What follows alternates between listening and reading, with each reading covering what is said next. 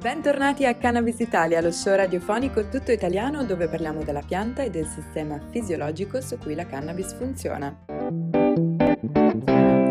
La puntata di oggi è una puntata dedicata agli odontoiatri e anche a tutti coloro che ovviamente sono curiosi su quelli che sono gli ultimi aggiornamenti scientifici sulla cannabis utilizzata proprio per trattare patologie del cavorale, eh, la cannabis utilizzata dai dentisti e anche sulla storia di come ci si è arrivati. Quindi un po' uh, una narrazione di come si è arrivati a questo. Quindi per iniziare, ovviamente come sapete la cannabis è utilizzata come anestetico da tempi molto molto antichi. Vorrei citare un paper a firma dei professori Enrico Facco e Gassone Zanette con cui ho piacere di, di collaborare all'Università di Padova e qualche anno fa eh, hanno fatto uscire questo paper che si occupava in realtà di anestesia odontoiatrica che va a citare l'utilizzo proprio della cannabis nell'antichità proprio per questo, per questo, fine. Loro sono dei medici anestesisti, insegnano alla facoltà di medicina e neuroscienze all'Università di Padova e eh, lavorano anche presso la clinica odontoiatrica,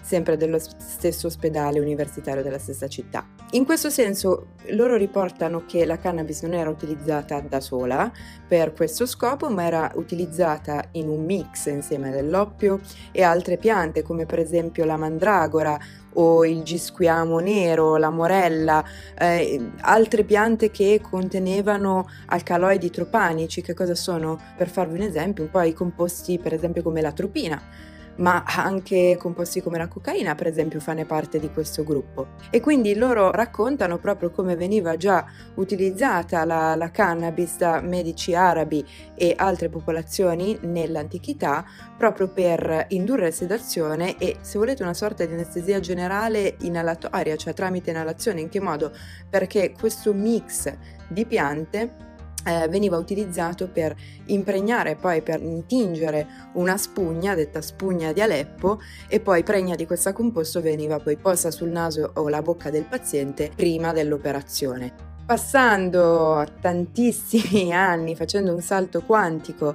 dall'antichità allo studio odontoiatrico di oggi, ovviamente ci sono molte considerazioni su quello che può essere il ruolo pro- proprio della cannabis e eh, dell'anestesia dentale. Bisogna anche considerare l'utilizzo, diciamo, tout court ricreativo della cannabis che deve essere assolutamente comunicato con eh, una serie di figure professionali mediche, per esempio il proprio dentista o per esempio il proprio anestesista, perché bisogna ricordarsi che comunque va prestata cautela durante le procedure, soprattutto per i pazienti che hanno consumato di recente cannabis, perché comunque l'intossicazione da THC può causare tachicardia, può causare ipertensione acuta e quindi è molto importante avere questa, queste informazioni e eh, poi prestare le dovute attenzioni quando poi si vanno a utilizzare anestetici che contengono adrenalina o eh, farmaci per esempio coinvolti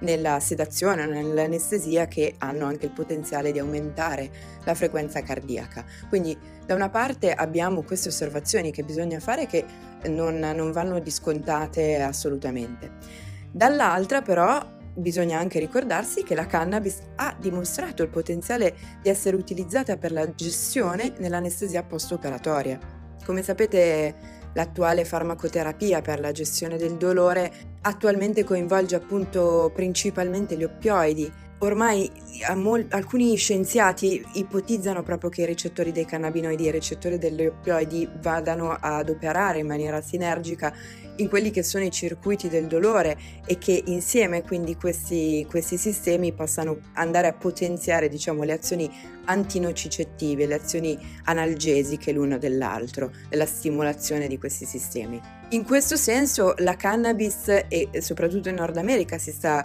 eh, definendo questa cosa, una serie, ci sono veramente parecchi studi ormai che, che dimostrano questa, in letteratura che dimostrano questa teoria, ovvero che la cannabis potrebbe infatti essere proprio lo strumento per gestire la cosiddetta epidemia di opioid epidemics. Attualmente eh, non, magari non ne sentiamo parlare così tanto perché è principalmente una problematica in Nord America, ma eh, a mio avviso non è assolutamente un rischio da sottovalutare neanche qui. Dobbiamo fare tesoro di quello delle tragedie che abbiamo visto oltreoceano e soprattutto dobbiamo considerare che ci sono veramente moltissime persone che si sottopongono a interventi dentali che potrebbero già essere in terapia proprio per disturbi cronici che appunto sono legati a sintomatologie dolorose e che quindi gli impongono di già sottoporsi a un determinato trattamento quotidiano e anche questo ha degli effetti proprio sulla sensitività poi rispetto alla farmacoterapia tradizionale, per esempio in post-op o anche nella scelta dell'anestetico, sono tutte cose che dobbiamo considerare. E in questo senso la cannabis sicuramente può essere d'aiuto. La possibilità, diciamo che, dell'utilizzo dei cannabinoidi in post-op è principalmente legata a dei benefici di tipo qualitativo della vita, quindi proprio in generale eh, la, il miglioramento della qualità della vita legato al miglioramento del sonno, alla diminuzione del dolore, ma anche legato alla diminuzione della necessità dell'utilizzo delle farmaci oppioidi e questi comunque sono risultati molto importanti perché comunque per quanto uh, magari le leggi o anche lo stigma ci abbiano quasi imposto a pensare in maniera diversa, c'è una grande, grande differenza tra i cannabinoidi e gli oppioidi che sta fondamentalmente nel fatto che gli oppioidi hanno un potenziale di abuso e hanno anche dei rischi fatali. Quindi questa è la grande differenza e anche il grande motivo per il quale ha senso fare una sorta di winding off, di mm, svezzamento diciamo dal, dall'oppioide con i cannabinoidi e questo in America sta succedendo anche a livello proprio di poi utilizzo tossicomane eh, nei confronti delle, degli oppioidi e grazie appunto alla liberalizzazione della, della cannabis si sta notando come questo stia aiutando a diminuire proprio questa problematica. Gli studi negli anni sono sicuramente stati diversi, diversi nel senso che hanno utilizzato diversi composti, per esempio hanno utilizzato l'oliti, hanno utilizzato capsule, hanno eh, utilizzato inalazione, per esempio tramite vaporizzazione di cannabis e poi hanno utilizzato diverse varietà di cannabis, chi con alto THC, chi con alto CBD chi in proporzioni simili invece dei cannabinoidi. Mm, ci sono state, diciamo, ovviamente delle differenze tra, tra i vari studi, ma comunque il riassunto di tutto ciò è che tutte le evidenze, da tutte le evidenze è risultato chiaro che è comunque una buona idea quella di accostare una terapia a cannabinoidi con la classica farmacoterapia in post-op e spesso proprio la farmacoterapia appunto diventa ridondante per molti pazienti che vanno a diminuirla e poi vanno anche a cessarla. Ovviamente questi studi sull'efficacia della cannabis nella gestione del dolore cronico hanno delle implicazioni per la gestione del dolore post-operatorio nelle procedure dentali, ma non solo, perché ci sono comunque anche altre condizioni, se volete, legate alla sfera uh, della bocca che potrebbero trovare delle soluzioni proprio nella cannabis per uso medicinale. Pensate per esempio alla gestione di condizioni croniche come la disfunzione dell'articolazione temporomandibolare, di questo della TMD e del dolore miofasciale. Ne parlò mm, il mio collega Fabio Turco su cannabiscienza.it per la rubrica Cannabiscienza News, vi direi ormai quasi due anni fa, eh, quando uscì appunto proprio l'articolo che vi sto menzionando, a cui sto facendo riferimento adesso, che parlava proprio di questo studio condotto su pazienti con TMD e che avevano riscontrato appunto sollievo grazie a dei cerotti contenenti CBD. Questo studio era stato condotto presso l'Università di Katowice in Polonia con appunto l'obiettivo di andare ad investigare gli effetti rilassanti del CBD proprio nel dolore temporomandibolare, il cosiddetto TMD. Hanno selezionato 60 pazienti, ovviamente con questa patologia, li hanno divisi in due gruppi, 30 e 30, gruppo sperimentale a cui assegnano un cerotto trasdermico somministrare due volte al giorno, quindi due volte al giorno, la mattina e la sera, tutti i partecipanti a questo studio devono mettersi un nuovo cerotto. Nel gruppo di controllo c'è, non c'è sostanza attiva, quindi c'è soltanto un cerotto senza CBD e un placebo, ovviamente, mentre invece nel gruppo sperimentale viene utilizzato olio di CBD estratto da Charlotte Webb in olio d'oliva al 20% di cannabidiolo e i, i muscoli sui quali eh, diciamo, posizionano il cerotto sono i massetere destro e sinistro. Entrambi i gruppi si sottopongono prima a una prima visita di follow-up e poi a una seconda dopo 14 giorni di applicazione del cerotto e nel caso del gruppo sperimentale dopo due settimane è stato evidenziato appunto che il CBD ha avuto un effetto veramente significativo sul livello di attività elettrica media dei muscoli masseteri. L'intensità del dolore secondo la VAS, quindi una scala soggettiva di, del dolore da parte dei partecipanti, però è la cosa più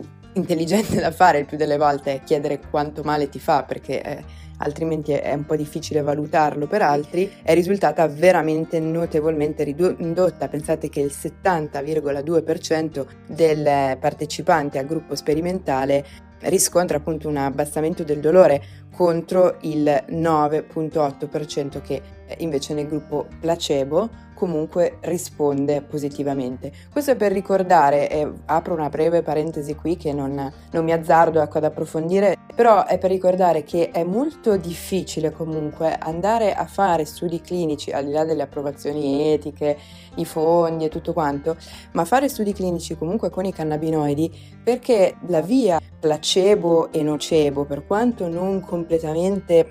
a un livello molecolare eh, compresa fino in fondo, coinvolge eh, il, il tono di endocannabinoidi. Quindi c'è, esiste l'effetto placebo, Sappiamo che esiste e infatti è per questo che si fanno gli studi clinici, il problema è che l'effetto placebo spesso lavora proprio tramite il sistema endocannabinoide, quindi si aggiunge anche un livello di difficoltà in più poi per riscontrare realmente gli effetti in sé per sé della cannabis. Questo è un po' una mm, aggiunta nerd per, per, chi volesse insomma portare a casa questa informazione extra. Comunque, alla fine i risultati di questo studio hanno mostrato proprio che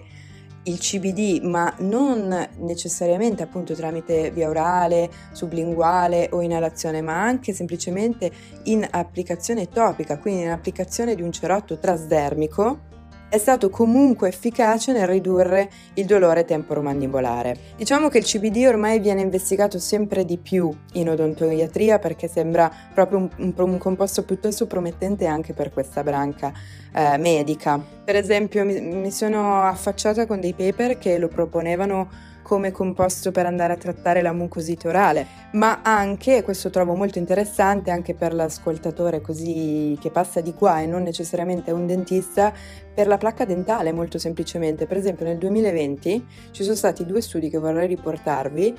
condotti su una sessantina di, di adulti, che ha proprio confrontato l'efficacia di diversi composti proprio nel ridurre la placca dentale. In questo senso i composti contenenti cannabinoidi sono stati trovati più efficaci proprio nel ridurre il numero di colonie batteriche nelle placche dentali rispetto a che cosa? Rispetto a prodotti che conoscete sicuramente, prodotti sintetici